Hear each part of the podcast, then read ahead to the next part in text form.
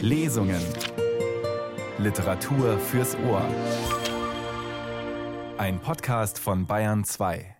Drum am Gipfel auf am Astal sitzt der Vogel eus wie gmoin.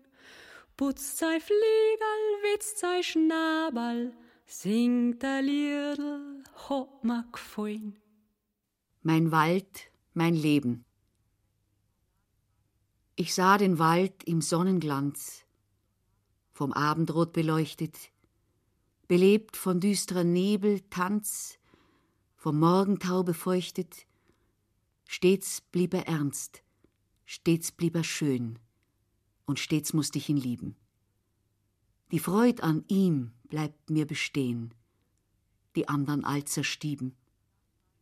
So sehr Emmerinsmeier ihren Wald und ihre Heimat Niederbayern liebte, sie ging doch fort, ließ die Landschaft, die Menschen, ihren frühen Erfolg als Heimatdichterin hinter sich und fuhr im März 1906 an Bord der Finnland ins Amerika. Ein bayerischer Wirtschaftsflüchtling vor 112 Jahren.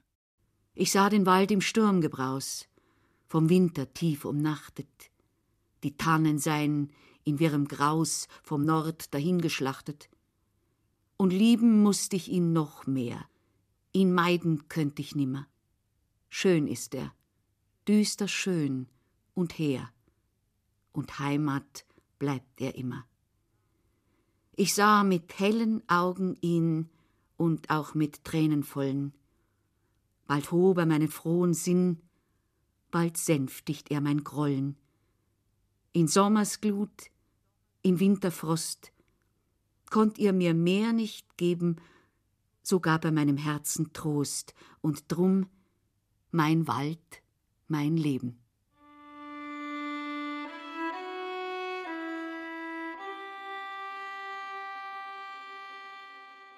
Willkommen, sagt Cornelia Zetsche zur Lesung am Tag der deutschen Einheit mit Literatur aus Bayern.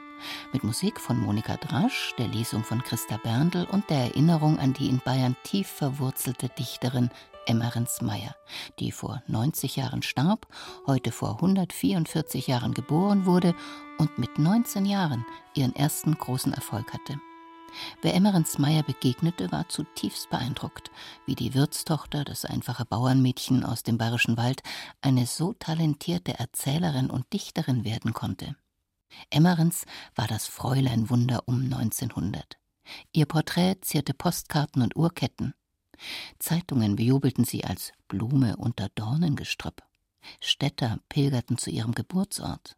Peter Rosecker und Hans Karossa gehörten zu ihren Verehrern. Emmerens Meyer aus Schiefweg schrieb in Mundart, ohne Tümelei. Sie war ein Dichterweib mit kapitalem Bierdurst und Weltlerstolz. Sie kannte, was sie beschrieb: die Natur, den Wald, den Alltag der Bauern, Liebe, Tod und Armut. Als ihr früher Ruhm verpufft war und ihre Versuche, Fuß zu fassen, scheiterten, folgte Emmerens Meyer ihrer Familie nach Chicago, die neue Heimat tausender Migranten aus Bayern vor gut hundert Jahren. Am 3. Oktober 1874 in Schiefweg geboren, starb Emmerens im Februar 1928 in Chicago mit 54 Jahren. In ihrem Nachlass Gedichte und Geschichten auch der Juschroa, die frühe Erzählung, mit der sie einst berühmt geworden war und die schon viel von dem enthält, was Emmerens Meyers Dichtung ausmacht. Tradition, Mundart und Alltag, das Wissen um Standesdünkel und soziales Unrecht, der weiblich selbstbewusste Blick, männliche Gewalt, Erbfeindschaften, Todesnähe in einer bitterarmen Region namens Bayern. Schreiben als Bewältigung des Erlebten. Judith Todt liest Der Juschrohr. Der Juschrohr ein lustiges Weib. Es ist nun schon an die zehn Jahre her, dass das lustigste Weib, welches je auf dieser traurig lustigen Welt gelebt, seinen letzten Jauchzer ausgestoßen hat. Ich war damals elf Jahre alt und hatte meine Freude an jenem schrillen, magerschütternden Schrei, dessen Ausklang die Knochenfaust des Todes in der röchelnden Kehle erstickte. Juhu! Tönte es von dem elenden Lager, auf welches die noch elendere Gestalt der 80-jährigen Greisin gebettet war.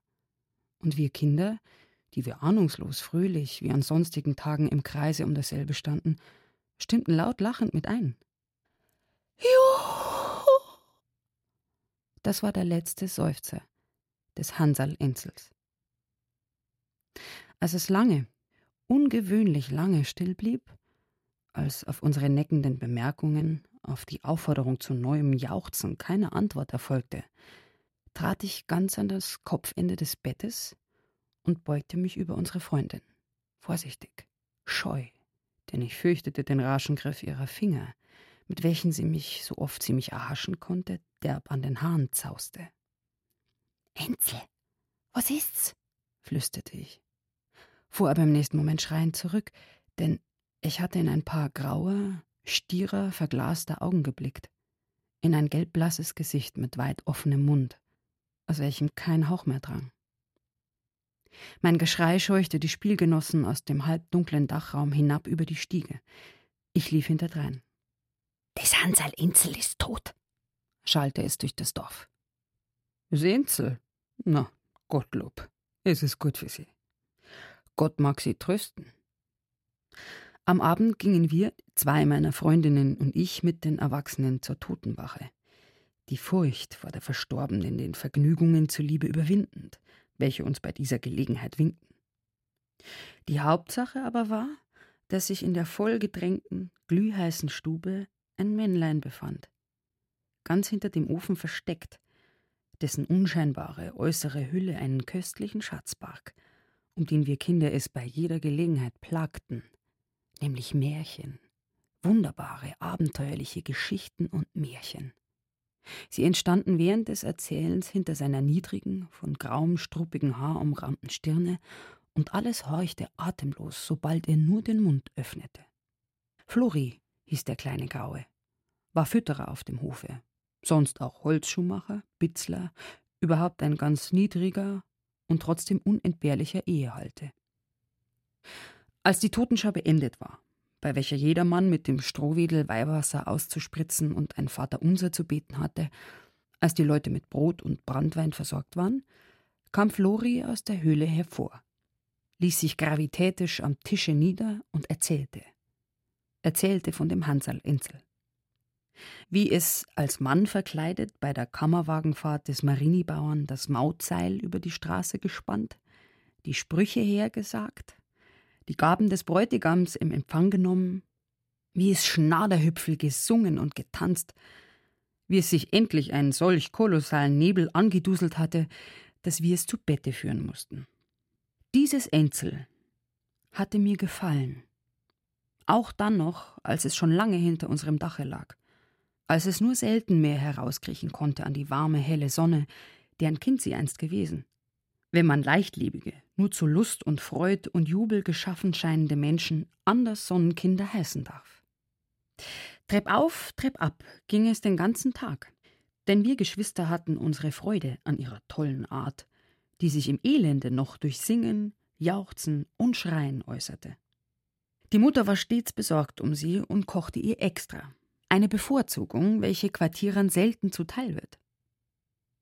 Mich schien sie zu ihrem Liebling auserkoren zu haben.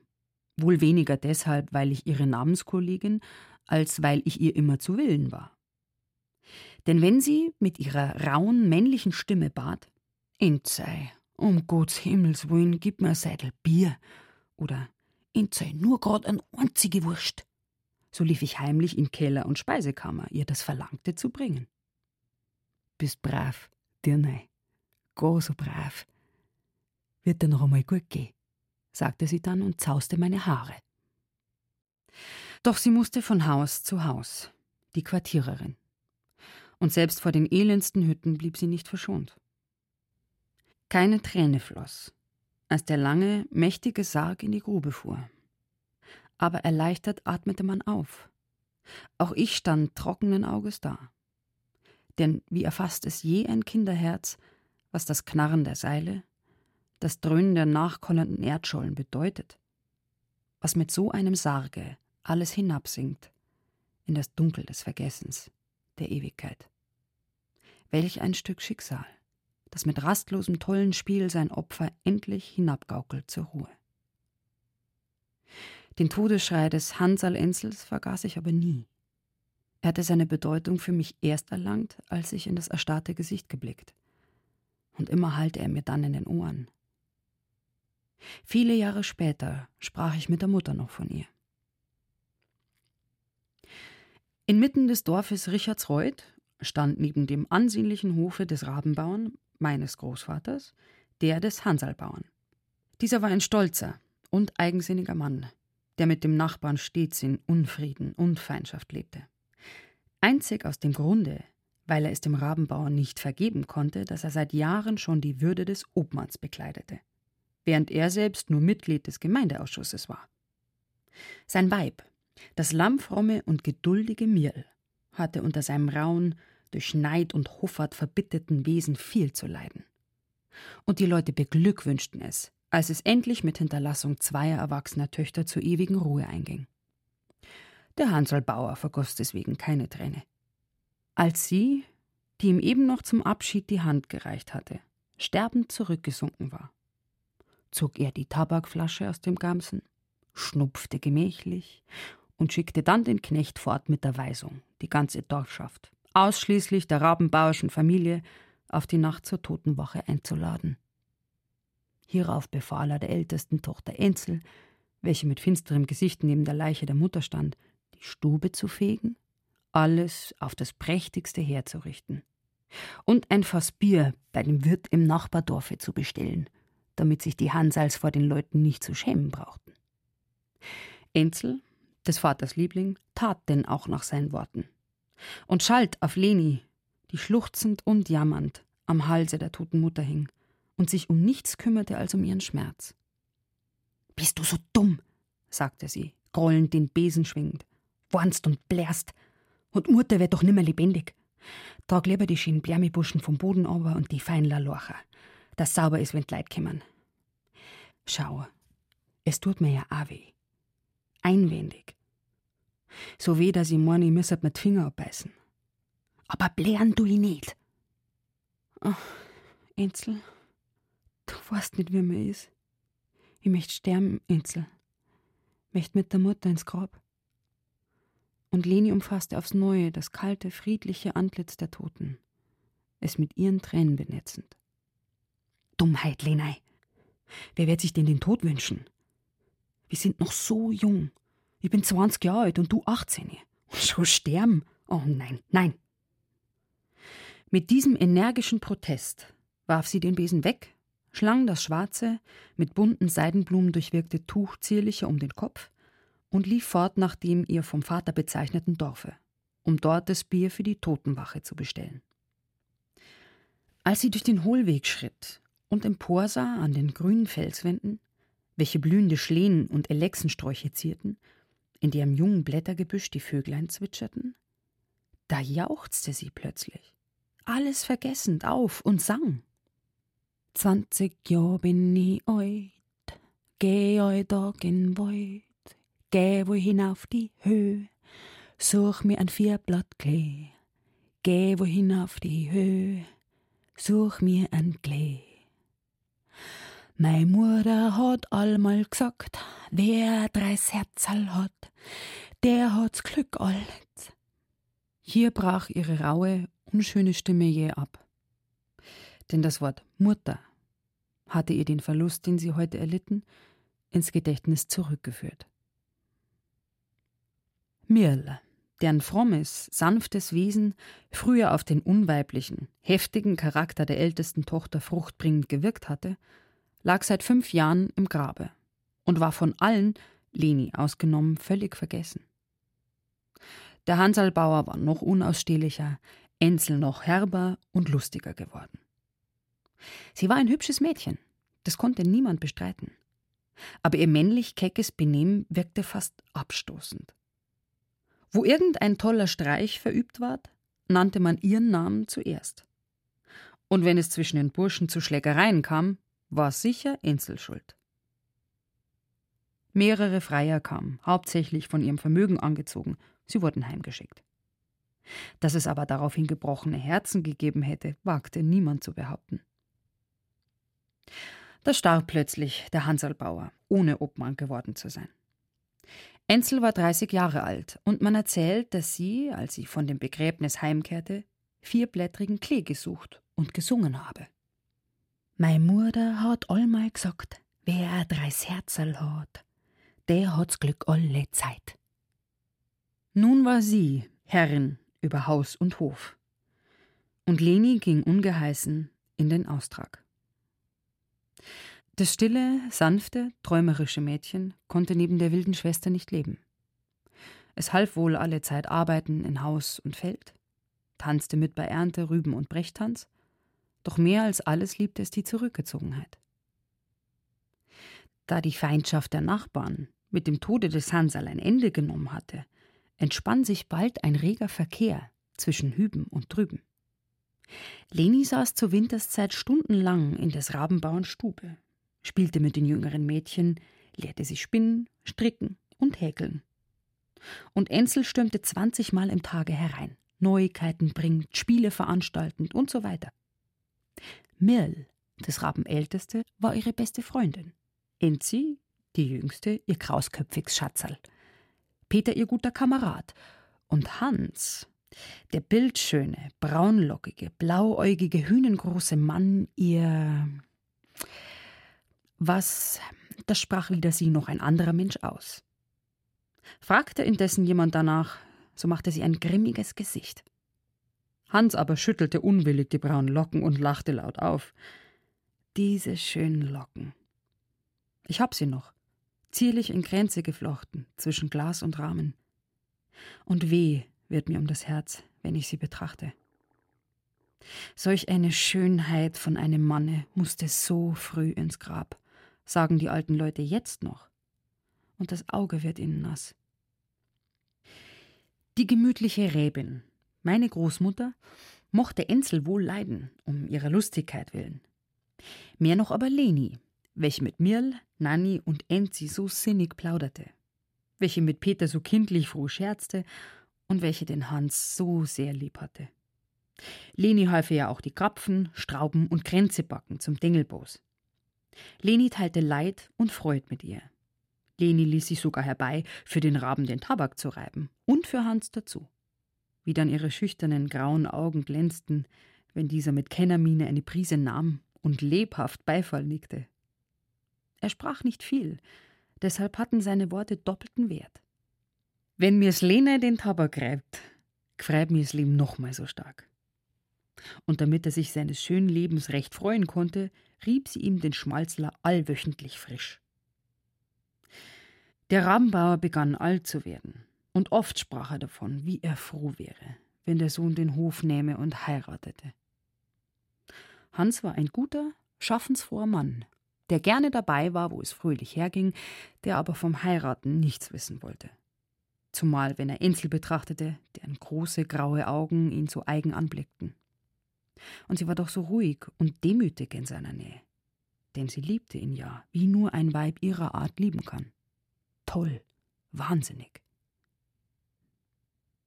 Wieder war ein Jahr dahingegangen, und im Rabenbauerhause bereitete man sich auf eine Hochzeit vor. Auf des Hansen-Hochzeit. Schreiner, Schneider und Maurer waren da, und jeder kehrte in seinem Fache das Unterste zu Oberst. Die Töchter nähten schon an den schönen Kleidern, welche sie am großen Tage tragen sollten. Die Mutter wirtschaftete aufgeregt umher, der Alte flüchtete in den verborgensten Winkel, um niemanden im Wege zu stehen, und der Bräutigam eilte in das Wirtshaus des Nachbardorfes, um ruhig hinter dem Kruge sitzen bleiben zu können. Die Braut war eine Frauenwäldlerin, eine hübsche Dirne, welche freilich mehr schwarze Löckchen um die Stirn und perlweiße Zähne im Munde hatte als Taler im Säckel. Sie hatte es dem bisherigen Hagestolz eines schönen Sonntags angetan, so dass es ihn oft und oft hinaufzog in den düstern Frauenwald, zu dem einsamen Häuschen, in welchem die schwarze Franzi wohnte. Da hatte kein Warnen und Überreden, kein Bitten und Drohen von Seiten der Eltern und Geschwister mehr geholfen. Er wollte einmal keine andere als die Franzi, die gar nicht so leichtsinnig war, als ihr nachgesagt wurde. Und er setzte seinen Willen durch. Im ganzen Dorfe sprach man von den bevorstehenden Ereignisse und freute sich darauf. Im Hansalhause allein wurde jedes Wort sorglich vermieden, welches dasselbe in Erinnerung bringen konnte. Man wusste ja, wie Ensel darüber dachte und was sie fühlte. Doch nein, man wusste es dennoch nicht. Sie lachte und schrie ja den ganzen Tag wie toll. Sie sang und jubelte, wie noch nie. Sie fuhr stündlich zweimal wie ein lustiges Gewitter in des Raben Stube hinein, scherzte mit den Mädchen, warf ihnen Nähe und Kleiderzeug durcheinander. Sie balgte sich mit dem übermütigen Schreiner, dem sie die noch frische Politur des Nussbaumkastens verdorben hatte. Sie lief dann wieder in das Austragshaus zu Leni, welche seit acht Tagen krank im Bette lag, und quälte sie so lange, bis sie weinte, worauf sich die Wilde erst für kurze Zeit zufrieden gab. Leni war krank, kränker als man glauben wollte, trotz der dunklen Röte ihrer Wangen, des hellen Glanzes ihrer Augen. Als eines Abends sechs böhmische Musikanten durch das Dorf wanderten, auf das Rabenbauerhaus zu, wo heute der Vortanz abgehalten werden sollte, als dann bald die lustigen Weisen des Dudelsacks in ihr dunkles Stübchen herüberklangen, da richtete sie sich im Bette auf und sagte wiederholt: Ensel, lass mal den Pfarrer kommen. Mir ist nicht gut.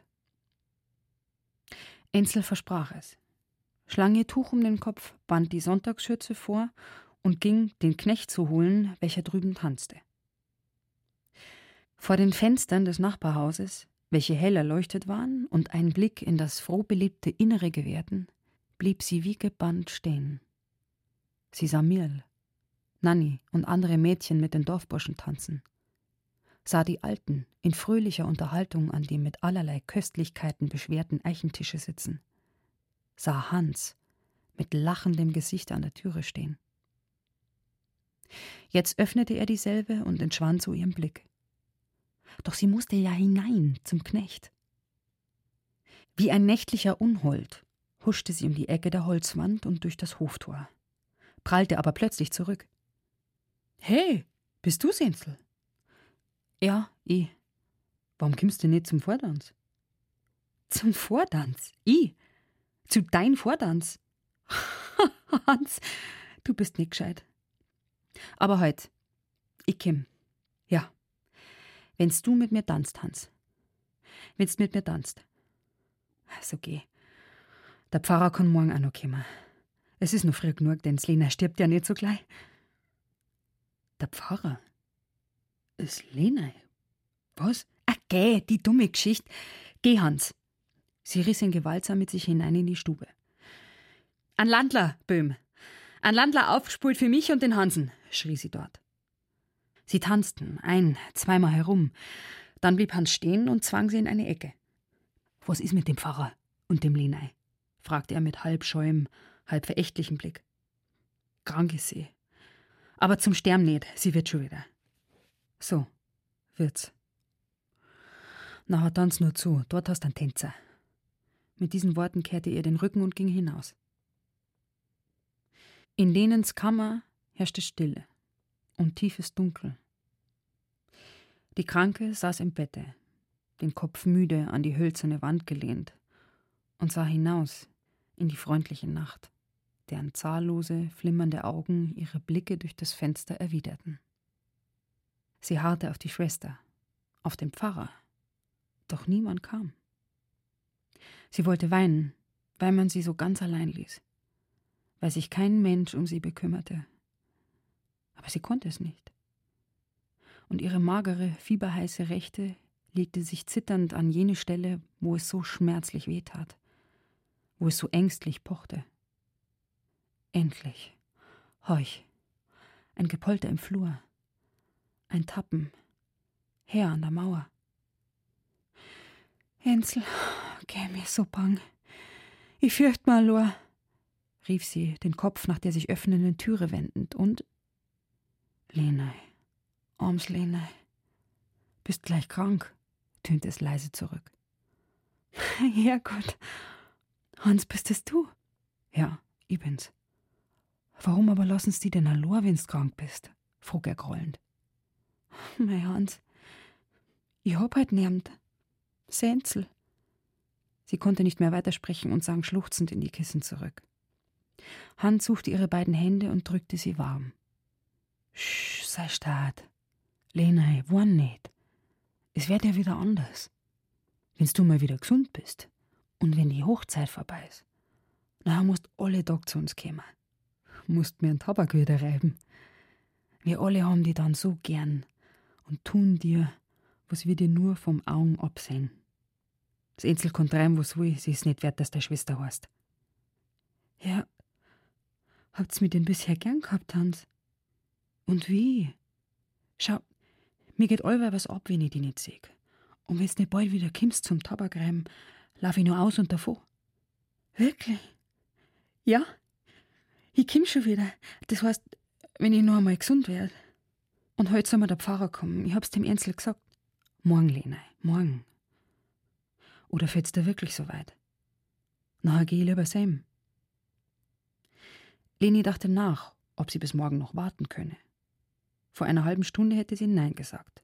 Jetzt aber, da der unerklärliche Schmerz im Herzen plötzlich wie weggeflogen war, da sich ihr Kopf so frei fühlte wie seit langer Zeit nicht mehr, zog sie instinktiv dankbar seine Hand an die Lippen und sagte Ja.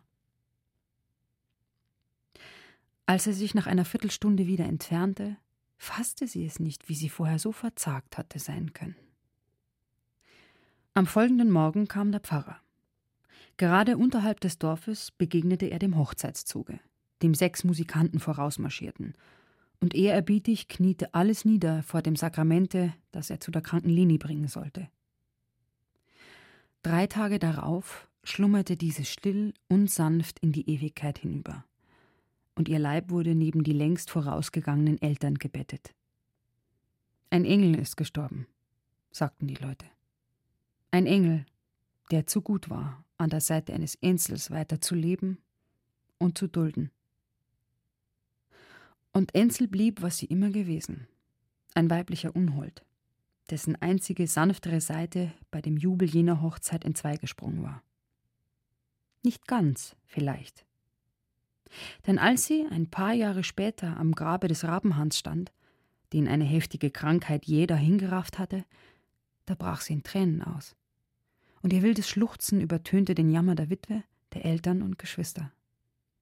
Ein dürres, vierblättriges Kleeblatt nahm sie aus ihrem Gebetbuche, warf es in die Grube und wankte aus dem Kirchhofe. Nimm ein Holzstück, und wirf es mit aller Kraft in das Wasser. Es taucht unter, schwimmt aber sogleich wieder auf der Oberfläche dahin. So war es mit Enzel. Sie tauchte schnell wieder empor aus der Flut des Schmerzes, doch ohne gewaschen, geläutert worden zu sein. Sie schwamm dahin, mit immerwährendem Jubel und Jauchzen, dem Strudel zu, der sie hinunterwirbelte.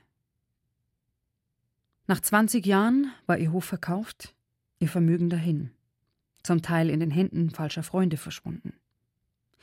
Das einst so reiche, stolze Hansal Enzel war nun eine Quartiererin. Zehn Jahre noch zog sie jauchzend von Dorf zu Dorf, von Haus zu Haus, das verkörperte, lustige Elend. Und wie ich sie im Geist jetzt liegen sehe, auf hartem, schmutzigen Bett, die lange Gestalt mit dem großknochigen, gelben Gesicht, welches ein schwarzes Tuch unheimlich umrahmt. Da höre ich auch wieder den schrillen, langgezogenen Ton, der Todesschrei war. Juhu.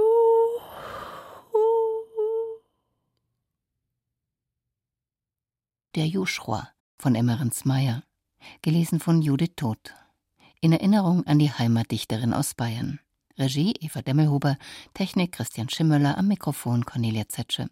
Unter bayern2.de Radiotexte finden Sie alle Angaben und den kostenlosen Podcast auch zum Abonnieren. Die nächsten Radiotexte gibt es morgen 21.05 Uhr hier auf Bayern 2.